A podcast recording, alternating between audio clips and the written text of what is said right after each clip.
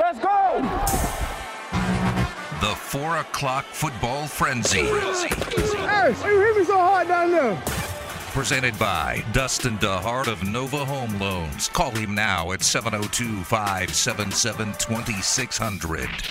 The 4 o'clock football frenzy on Cofield and Company. Company.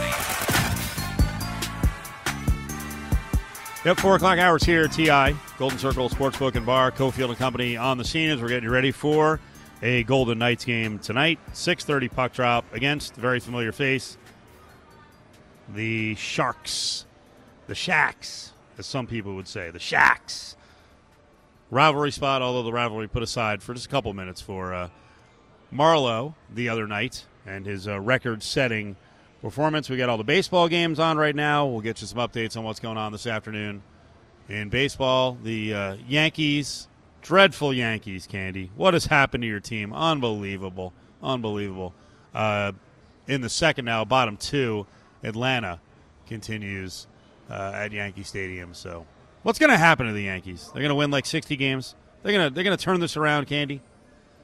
60 seems a little high, don't you think? Does it? Well, mean, it feels by- like by most- the, the reaction of the New York media. Feels like most fans have jumped ship Yeah, already. yeah. Forty wins. Forty. This team is horrible. They're terrible. Expired.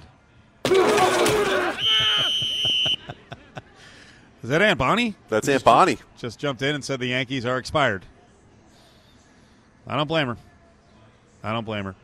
Uh, I'm not going to say Nick Sirianni is expired, but some of his stuff's getting a little bit old. And listen, it's the NFL, so if you're not clear on what you're saying, we're going to run with it, and fans are going to love it. Uh, Nick Sirianni today, according to Adam Schefter, declined to name Jalen Hurts as starting quarterback and instead said it will be an open competition. And he followed it up by saying, listen, we've had like, you know, two days to really look at things and, you know, see guys up close. It's not an open competition, is it? Is it? Is Jalen Hurts not established enough to hold off Jersey Joe Flacco?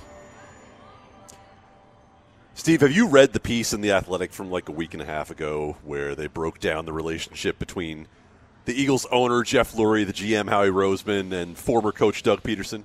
Tell me about it. So this piece by Sheil Kapadia of The Athletic goes deep, I mean deep, into the dysfunction within the Eagles organization and the fact that every Tuesday they made Doug Pederson sit down for an inquisition with the owner and the general manager where they went through line by line and questioned basically everything that he did in the previous week's game. my and the. Doug Pe- Pederson eventually just said, "You know what? I don't need this." And so Doug Pederson leaves, and in walks. Uh, check my notes one more time. Nick Sirianni. Uh, even though he was on the in- Indianapolis staff, we didn't know a thing about this guy, and so I guess what I'm getting at is it's really difficult for me to take Nick Sirianni seriously in anything that he says or does. Whether he's saying that draft prospects need to impress him at rock, paper, scissors, or whether he's trying to convince us that Jalen Hurts might not be the starting quarterback because the rotting corpse of Joe Flacco is also somewhere within the locker room. Come on, man. Joe Burrow, optimistic. Why shouldn't he be? That he'll be ready for the beginning of the season, coming back from an ACL. I don't like the look of that scar. I'm going to fade the Bengals. Doc Cofield pops up again. Spent a lot of time looking at ACL scars, huh? And I just it makes me queasy. It makes me nervous. So I'm going to go under six and a half. Okay. Good news for you. He's going to be wearing a uniform. Not going to have to look at it. Okay, well, Brand new uniform. I know that. I know what's there, and I suspect what's underneath it. It's not a good knee situation. I'm out. Okay. Hey, you know what? We all have to have our betting systems. Yes. Um, I know we're going to talk to Jeff Benson from Circa Sports about 40 minutes here. I'm going to ask him what the ACL scar system's profitability has been over time. Mark Davis is willing to die on this hill. That is a reference to the tweet up for now 23 hours. Raiders tweeting out yesterday in relation to the uh, Chauvin verdict and George Floyd. I can breathe for 2021. Ari, what should they do? You're annoyed that they're sticking by it uh, and not deleting the tweet? I'm not annoyed, uh, and that was my response. Let's see, over 12 hours ago. Uh, since then, a lot has happened to sway me a little bit. I, will just say this: I'm not I'm not outraged. I, I, actually do kind of understand what the intent was, or I think I do. Um, it's just it's extremely tone deaf. I, I would say it's risky. I would say that it doesn't really benefit. Like it's not worth the try, so to speak. Let's let's put this out. This is kind of a profound statement. I'm gonna, you know, match that energy. I just don't. Between PR, I guess no one noticed that that was whatever. Ha- however, this came out. Um, I will retract the dying on the hill thing because I guess you know, like he actually owned it, whether or not he did it or not. But he's owning it. He's leaning into it, and it's not as pressing a matter. I know that it's polarizing too. So there are some people that are like, "Hey, lighten up." It's not. This is what he meant, including Floyd's brother. So uh, I just, yeah, as I guess as the PR in me, that side of it just would not have gone that route. I think there's other things. Um, I think someone mentioned simply just uh, retweeting or, or restating what was said by Floyd's brother and kind of moving on from there. So well, I don't think I don't think it's the end of the world. I just think could have been better thought. Process. George Floyd's family has come out and said we're cool with it. We're cool with the Raiders. So why delete it, Candy? Not necessarily saying you should delete it, but context is everything, as Adam Hill said to us when we talked to him about 45 minutes ago. And there's still no context. There's right if you go onto Twitter right now and you just see the tweet, there's still no context. There's still not an attachment to another statement from Mark Davis. There's still not, hey, I've heard you, and this is why I'm leaving it up.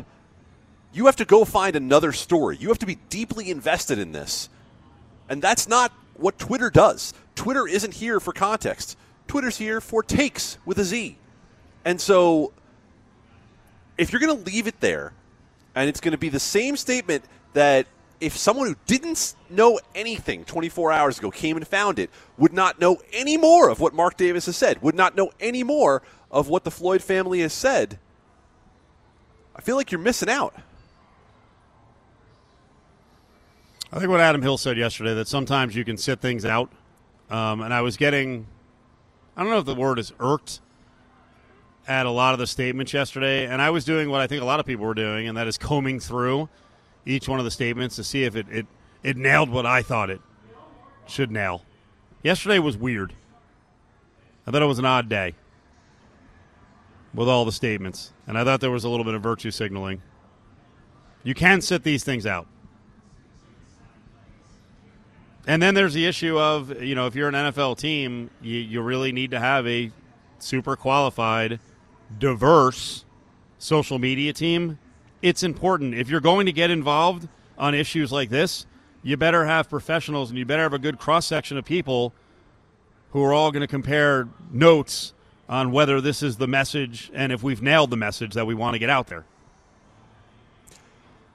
Late this past season, Paul Gutierrez from ESPN talked to Mark Davis, and they went deep on a number of things. And one of the things that they went deep on was the situation with Derek Carr and his offensive line back in 2017 in Washington, around the time of the Colin Kaepernick protests and kneeling during the national anthem. And Mark Davis admitted that that was something that ended up fracturing his team. Mm, yep. So Mark Davis comes from a background of understanding how these things can not only be perceived by the general public, but by your team, because that's the part that we really haven't had the opportunity to get into. What does his team think of this? And what does it mean to his team? Because we've heard from the Floyd family, and that certainly has its own importance in terms of our own understanding and our own context here. But Mark Davis has the platform to say this because he owns an NFL team, and it's his players whose opinions matter the most.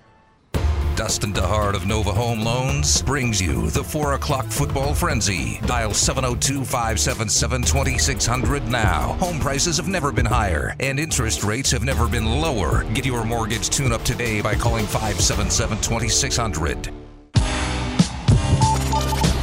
Now back to Cofield and Company, live at the Golden Circle Sportsbook and Bar inside Treasure Island.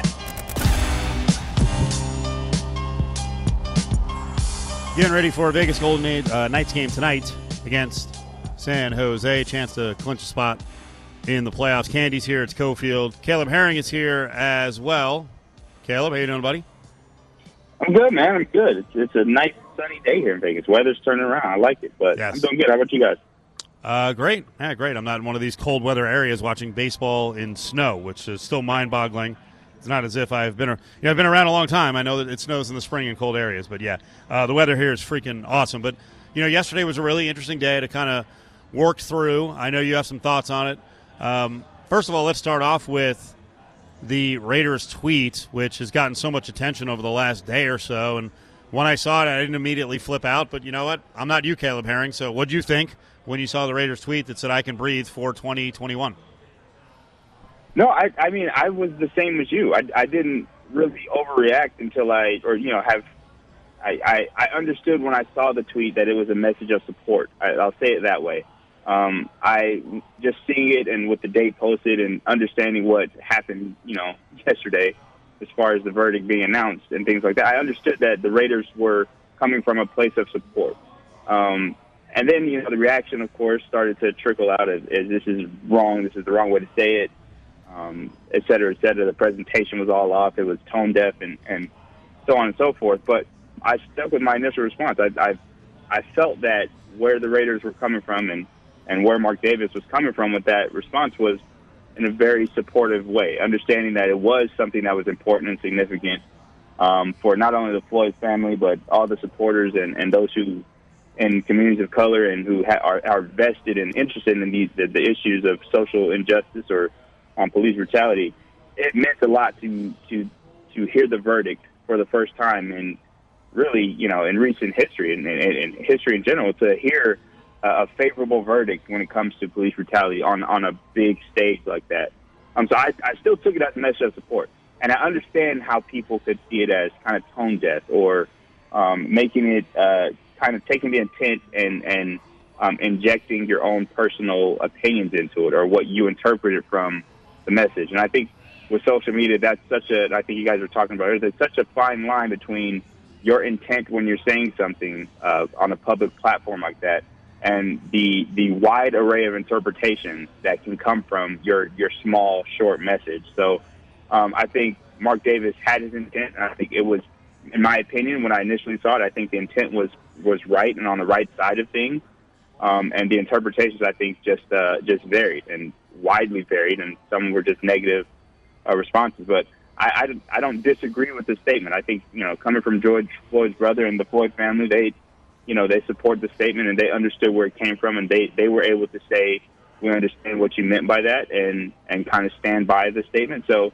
I think as a public, we should all take a second and say, you know, maybe I'm interpreting this different, and maybe the intent was pure, and I, and I can be okay with that. At least okay with it. You don't have to make this thing yourself or make it a rallying cry or anything, but just be okay with the fact that somebody else saw fit to say it that way and show their support in that way. Caleb, you kind of hinted at this in the middle of your answer to that last question, but how did you feel yesterday when you saw not only the verdict but the reaction from various corners afterward? You know, it's it's funny because I just to tie it into the quote, I I understood kind of what that was saying. I can breathe, because, and this is just from a personal standpoint. I, I know the the you know what I can't breathe meant and what the, the literal translation of that. But for this whole trial and since last year, really, um, since the arrest of of Chauvin in, in this whole case, I you've been holding your breath because as a, someone who's looked into the history of the, the relationship between law enforcement and, and the black community and um, the way these things go, um, I was bracing myself for a Watts riot or you know things like that that we've had when the verdict wasn't favorable, and when you know I just remember thinking you know Trayvon Martin's case with George Zimmerman was just such a cut and dry to me, in my opinion, obvious. This kid was murdered, right, and there should be some sort of justice. And I remember the shock of not getting that justice so for a long time, for this whole trial, I've been holding my breath in, in essence to see, like, okay, is is this going to be the same old thing? Um, but I think in that in that spirit, in that from my own personal interpretation, I can understand.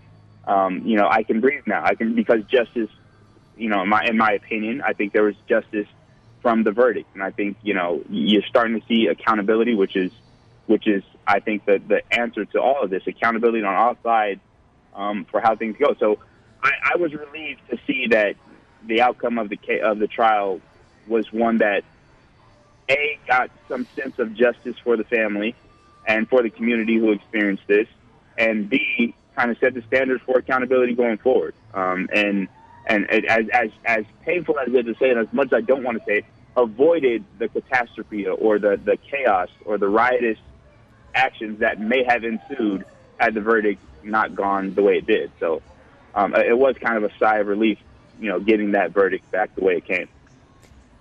Caleb Herring joining us here on Cofield and Company. Caleb, um, we had roughly a few hours between uh, the build up to the Floyd verdict and then another uh, police shooting of a 16 year old girl in Columbus. And so you referenced the fact that there was some relief of the avoidance of something being worse.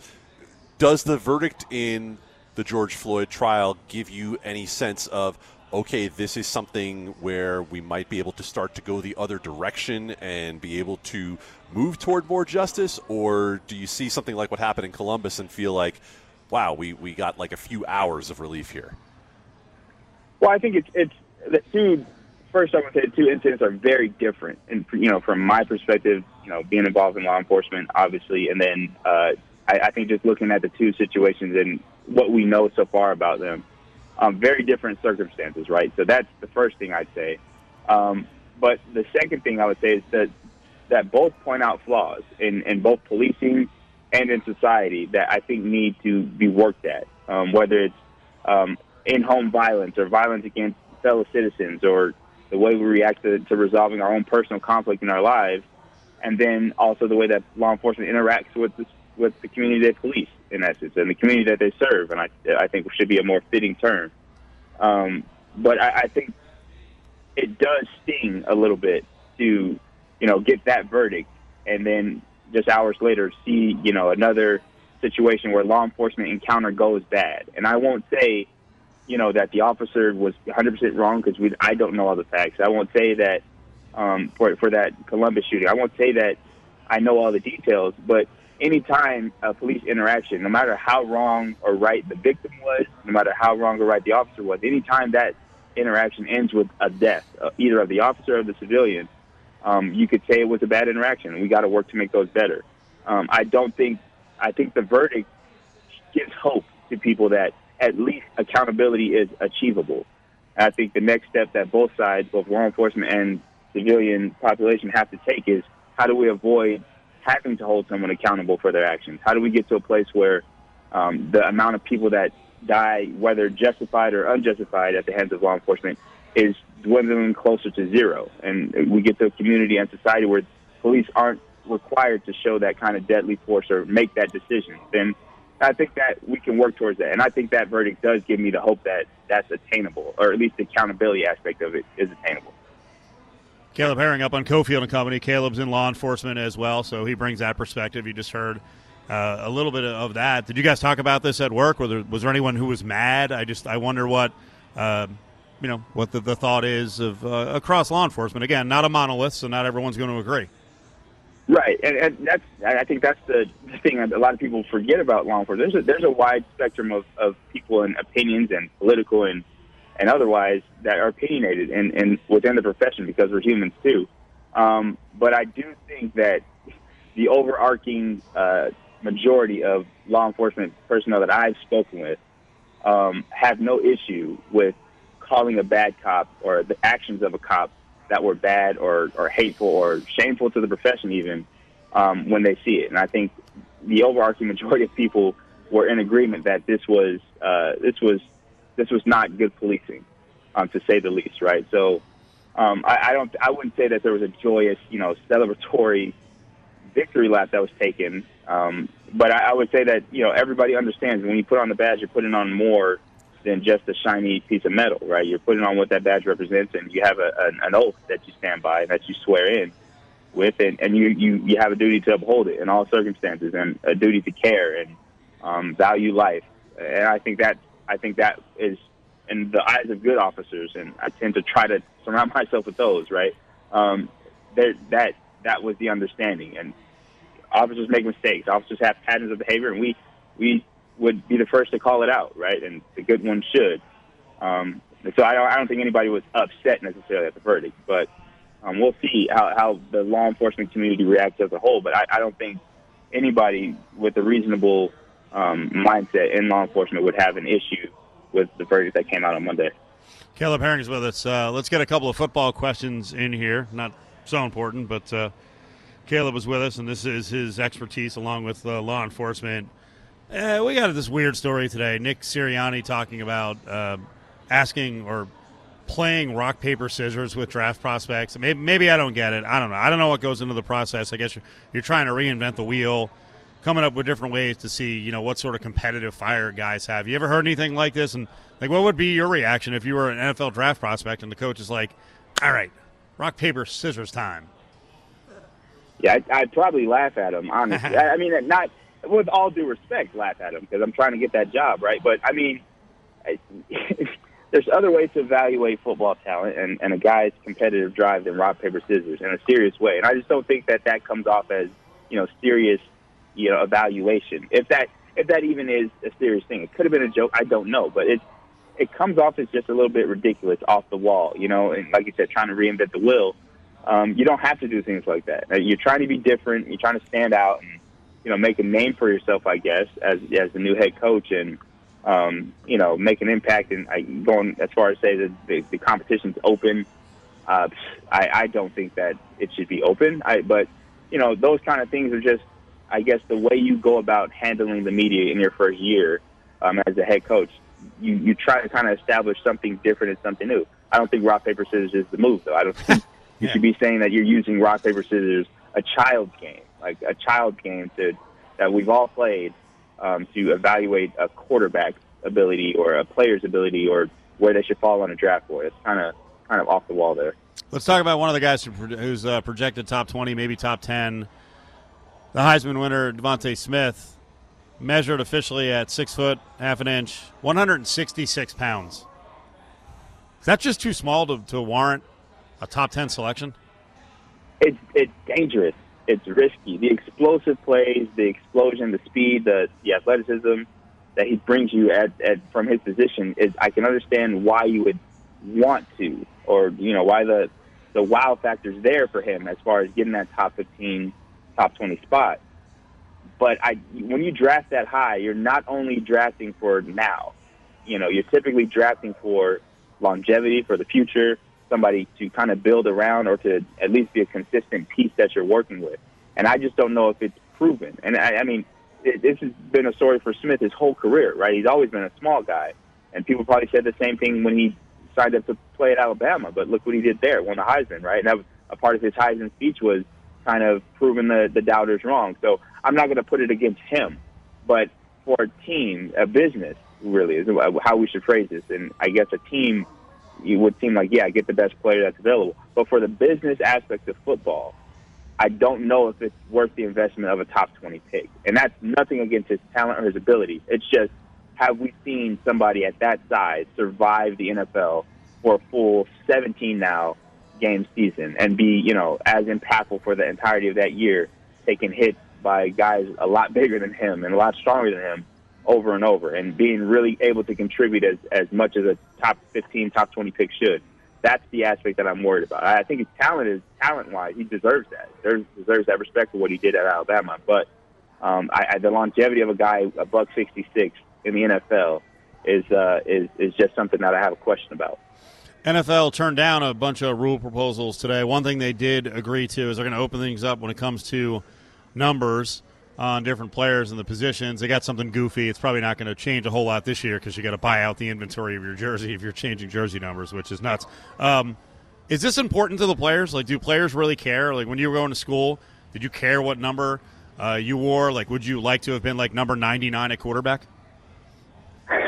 I mean, that would have been great, right? No, nine nine quarterbacks stand out for sure. But Sure. you know, there is some significance to having numbers, and I think um, you know, for me, it the number that I would have loved to have was number five. It was like a, paying homage to my dad who played quarterback, and that was the number I had all throughout my you know Pop Warner high school career.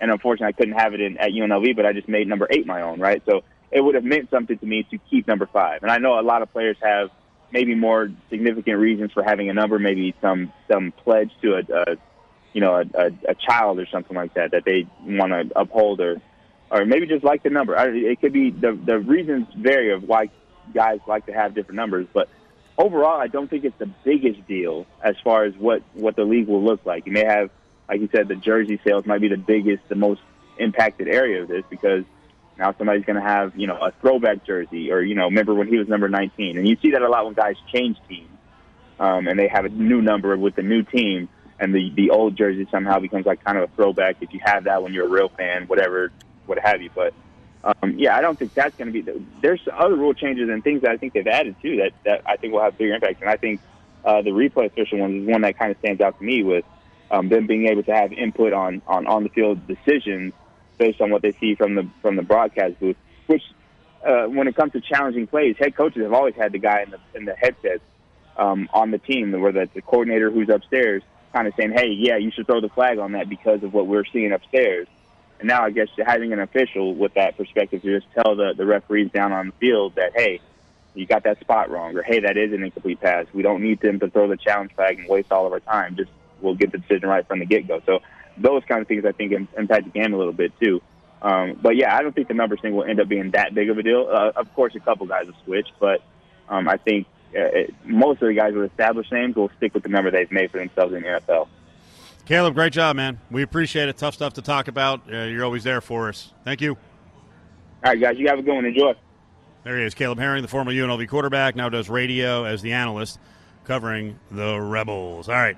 In about uh, 15 minutes, we're going to check in with one of the uh, sportsbook directors uh, here in town. Uh, Jeffrey Benson is going to talk NFL draft props as uh, we'll see what the action is like, the handle. And We'll also look back and see uh, how another one of these books did when it came to that weird Jake Paul fight. Cofield and Company will be back in minutes right here on ESPN Las Vegas.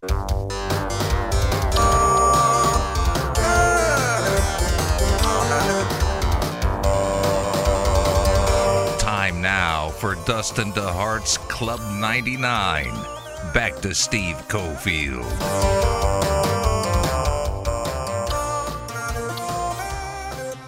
Candy, I don't know what your schedule's been like lately, but I'm trying to get back into TV a little more, trying to carve out some time. I think in the uh, grab bag, I'll mention a couple of the weird shows I've been watching lately. You know, the businessman on the show, and he's got a, he's got a very uh, drama filled. Uh, it's a rough life. Is Ari? I don't know where he finds time to chill, where he finds time to watch TV. For the longest time, he didn't have cable, so uh, I think I tried to contribute to the Ari Cable Fund, and I I don't know what he did. I think he bought like a beard trimmer or something. Uh, he's trying to pitch us a show called The Circle. Says The Circle is back. Uh, the SO, the significant other, tried to watch the trailer yesterday, and she's she's pretty open to a lot of shows, and, and she bailed on the trailer. So Ari says this show is tremendous. I, I wouldn't go that far with tremendous. I think it's very entertaining. You Uh, said I freaking love it. That Yeah. means it's tremendous. Oh, you're right. That's a that's Adam Hill's version as I of as I love it. Okay. Uh, it's basically the show, and I will preface this with this came out last year during the pandemic, uh, during the quarantine, like the dark ages in April, uh, when there was plenty of time to watch some TV. So, uh, all embarrassment aside, I checked this out. So it's basically a reality show, probably heavily scripted, and the goal is to be the most popular person out of the original. There's eight to start with, and it, it varies from there your goal is to be the most popular in that group. So it doesn't matter if you're an attractive girl, attractive guy, a smart guy, witty, whatever.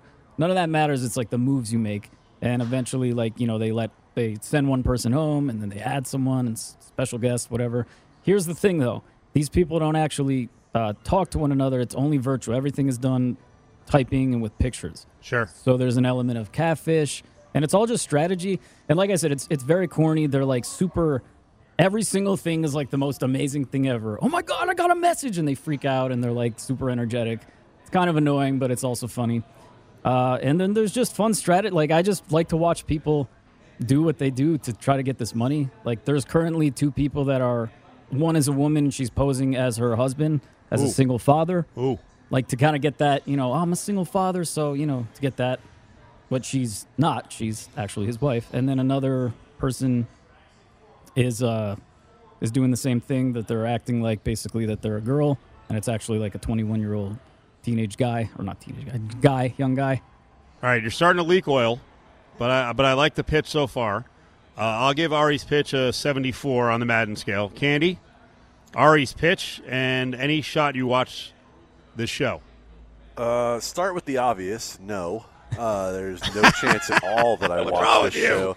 We spend enough time in our jobs on social media and dealing with trying to figure out who in the world we're dealing with every day. Right. The idea of doing this in my free time sounds stressful. But then again, that's probably why it appeals to Ari. Because when you're Ari, you got to maintain a certain level of stress at all times to keep the brand right. So I get that. Uh, Ari's pitch, I, I'm going to give it a 65. Wow. Because it started strong. It started like, oh, okay, these people got to impress each other. And then it became like, who is going to be the best Manti Te'o in this whole group? All right. Yeah, I think he started to get nervous because I didn't cut him off as I usually do, and I let him go. So that's why he started to fade a little bit. Now, here's the thing. I said the uh, the girlfriend watched the trailer, and she was like, "Nah, I'm out." Um, her viewing habits don't always reflect my viewing habits because I am my 12 seasons into Below Deck, and I'm a lunatic about that show, and she won't watch it. So that sometimes I can surprise and be hooked, and maybe this could be a learning experience. I'm an old person. Maybe my new persona could be, uh, you know, a, a hip 22 year old. I will even share with you, spoiler alert, one of the people catfishing is uh, well over, like he's like in his 60s. Yeah. And he's figuring a way out to, you know, get with the young people. old guys, old guys, old guys. All right. He also created his own hashtag.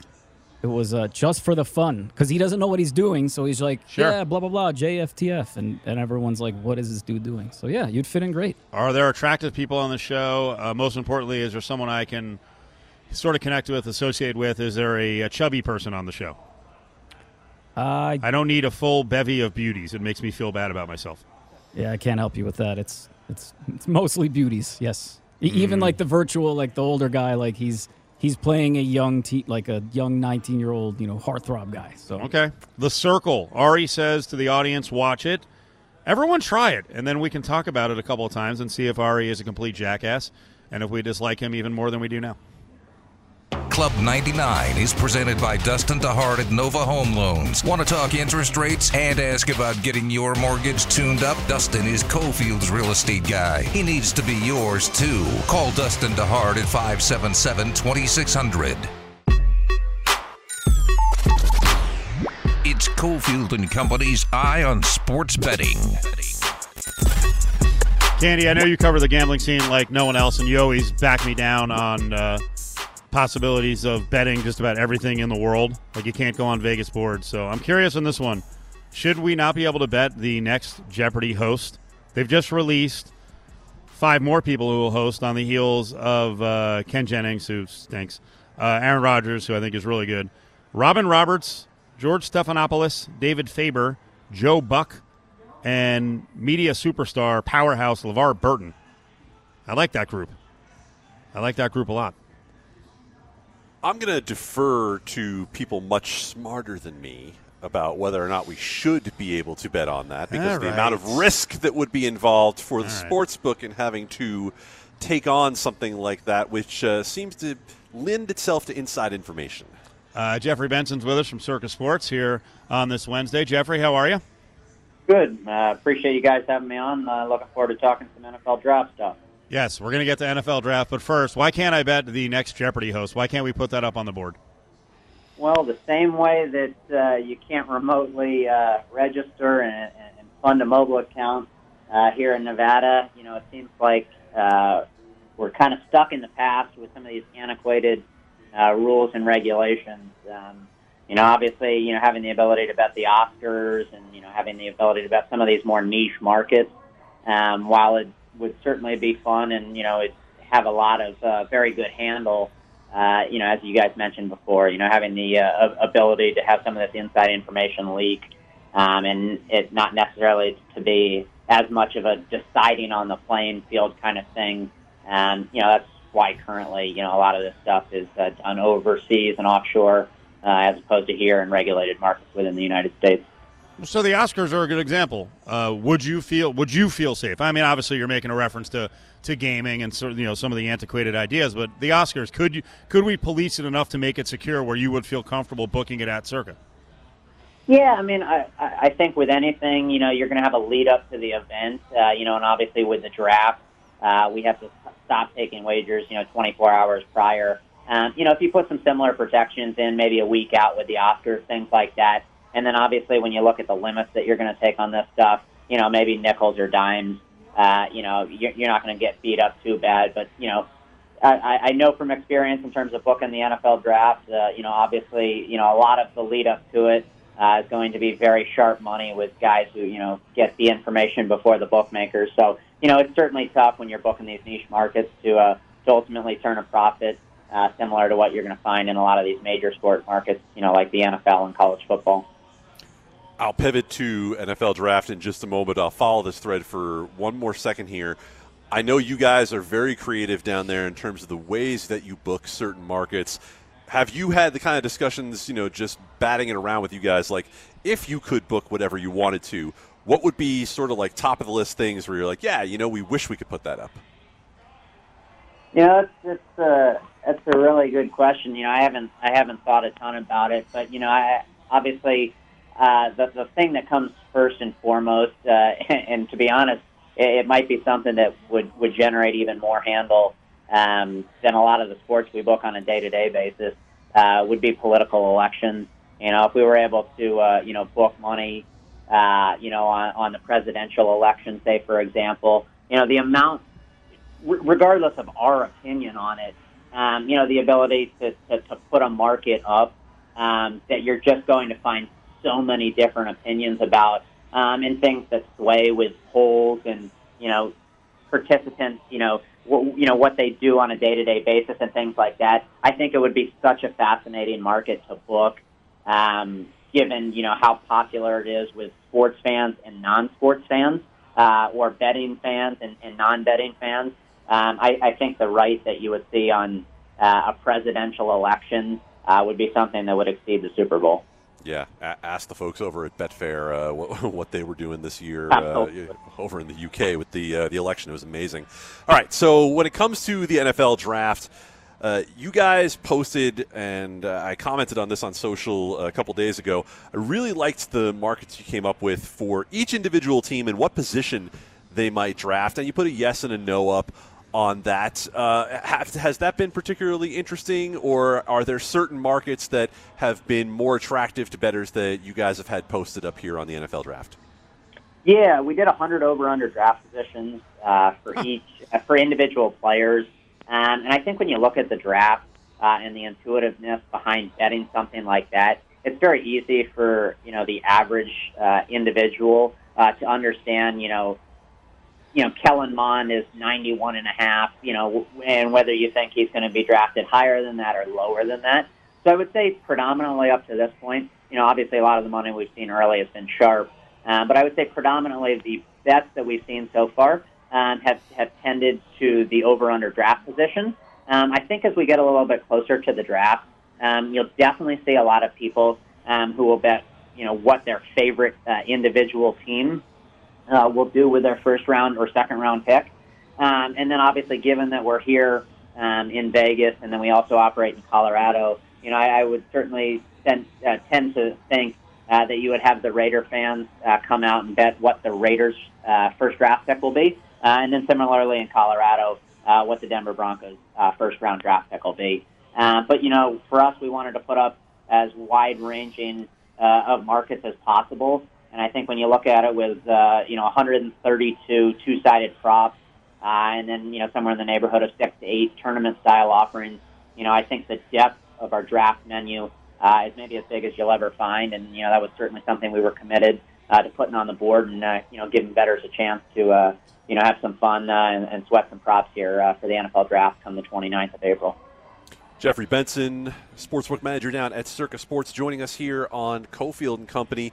You mentioned the Raiders, and it's interesting. I'm looking right now at the list that you have up for the Raiders, and you know the Raiders have not really tipped their hand a whole lot as to who they might draft, and so you know you've got a list that stretches out to about a dozen players here, and then obviously a, a field bet beyond that. But have you seen uh, much action thus far in terms of the Raiders, and, and do you have any sense of uh, where they might go? Yeah, we haven't seen a ton of action on this. You know, I'm, I'm thankful to say that I only see one wide receiver on the list. Uh, that that for, for for Raider fans, that's probably a good thing. Um, but you know, I, I, it was funny. I was talking with uh, with Jon Gruden uh, when he actually came down here uh, a couple weeks ago, and we were just kind of chit chatting and, and talking about the draft. And you know, uh, he's certainly excited uh, for them this year. And you know, obviously they've got a, a number of different positions uh, that they certainly need to to, to fill. Um, but based on the odds, when you're looking at things, uh, it seems like if, if they were to go on the offensive side of the ball, uh, that they would uh, revamp that offensive line. Um, and then obviously, you know, they definitely have some needs uh, defensively uh, that they could address as well. So, you know, I think uh, as we lead up to the draft and, you know, some of these uh, rumors and, you know, scouting reports and things start to, you know, uh, come to life, uh, that you could see some of these odds move and, uh, you know, they could kind of get locked in on certain players. Wait a minute. So you have the information. You have the you talked to Jon Gruden yourself. You have the information we all wish we could have. Yeah, he said he, he, he needed more draft picks because they had too many holes to fill. So you know, I'm not much help there. Uh, but yeah, certainly uh, certainly hopeful that uh, you know the Raiders get a, uh, a really decent first round pick here, and you know somebody that they can build around uh, in future years to come. Anything in particular that you guys have drawn action on that has surprised you? Any any of the markets that you put up where you thought, yeah, maybe we'll do a little bit uh, right on this one. Then all of a sudden you're like, oh, oh, okay, the uh, the sharp guys are really interested in this. Yeah, I would say uh, when you're kind of looking at what we've taken early, I would say the majority of the bets and the moves so far are are a lot of unders. Um, they've been betting a lot of the unders on the wide receivers, including Schwartz, uh, St. Brown, and Bateman. Um, but I think when you look at uh, the the two biggest moves we've seen so far. Uh, that would be Davis Mills, uh, the quarterback for Stanford. We opened him 140 and a half. He's all the way down to 60 and a half. Wow. So that, that's moved 80 spots.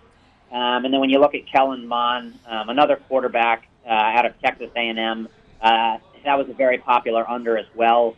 Uh, we opened 170 and a half, uh, and we're currently down to 91 and a half. Uh, so that has also moved 80 uh, positions. So, you know, when, when you go first to market uh, and, and you put up a lot of these openers and you're, you're first in the world, you know, you're going to get some numbers right. You're going to get some numbers wrong. You know, for us, ultimately, we, we don't really care. We just want to kind of put up markets uh, that we think are going to write. Um, and then, you know, u- utilizing the guys, uh, you know, talent and experience in the back. Uh, you know, we ultimately think we're able to get uh, to the right number uh, as quickly as possible, and then uh, at that number we can write the majority of our bets. It's Cofield and Company here on a Wednesday. Uh, we're at the D again at Bar Canada on Monday, inside of the D, one of the many places you can find a Circa Sportsbook. And Jeffrey Benson is one of the guys running the shop at Circa. Let, us close on on this one. Go back to last weekend on that goofy boxing match with Ben Askren and Jake Paul. I wonder how you guys did. And secondly, when you see a fight like that, and it looked, I don't know, I'm not going to say it was shady. It was just a weird fight. These celebrity crossover fights, they're bizarre. Does it give you any pause in terms of booking those kinds of fights, you know, full bore, taking a good amount of money on a fight like that? No, it, it really doesn't. Um, you know, I, I, I think on a lot of these markets, when you open them, you know, the limits when you open them uh, aren't going to be as high as when the market closes. Um, and I think utilizing that tier system, uh, and as the market becomes more efficient, uh, the limits conversely go up. Uh, I think that's the, the, the proper way to book it. Um, you know, for us, uh, when we went into the fight, uh, we needed uh, Jake Paul in the under. Uh, so obviously, a knockout there in the first round uh, was something we were very happy with. I, I, I mean, I've been in the back there and watched a number of boxing events and things like that, and, and bets come across the ticker the amount of two-way action and handle um, on a fight with a YouTube star um, and kind of, to be honest, a washed-up MMA guy yeah. was something that you know I, I really didn't expect to see. I mean, it, it, it outwrote you know Canelo fights and things like that. I mean, wow. it, it really delivered uh, in terms of the action, just because I, I think people had such polarizing opinions on how could an MMA guy ever lose to a YouTube star? And you know, for for guys who are back in Jake Paul, obviously they've seen how successful he's been so far. Uh, obviously, you know the guys he's fought haven't been huge names, but you know he's been in the gym and training well, and he's got a lot of boxing guys in his corner. So you know I think when you look at it, you know people were coming from kind of different camps uh, with who which fighters they thought were going to be successful, and you know ultimately uh, that translated to a ton of bets. Um, you know the market kind of opened high, and then it kind of dipped there when people really bought into the Askren stuff, and then I think you kind of saw a little bit of sentiment shift um, after the weigh-in you know, Jake Paul looked really, really good, uh, and I can't really say the same about Ben Askren. Um, so I think after that point, you saw a little bit of Paul money, um, ultimately before uh, fight night, uh, where there was a little buyback on Askren. But you know, from a handle and volume uh, perspective, uh, it, it gives me great confidence on a lot of these fights moving forward. Uh, just because of the opinions the public's going to take, and you know, we wrote great to it. Uh, we were very happy with the result, and uh, you know, certainly excited um, about a lot of these spin-off events to come. Jeffrey, great job, man. We appreciate the time. Thank you. Thanks, guys. You have a great rest of the day. There he is, Jeffrey Benson, one of the guys running the Circa Sportsbook. We'll come back here. We're getting ready for VGK uh, VGK hockey over at the uh, well, we're it's not over there. Uh, we're here at the TI inside the Golden Circle Sportsbook and Bar. Uh, breaking news: Alex Rodriguez is a philanderer. Shocker. Cofield and Company will be back in minutes right here on ESPN Las Vegas.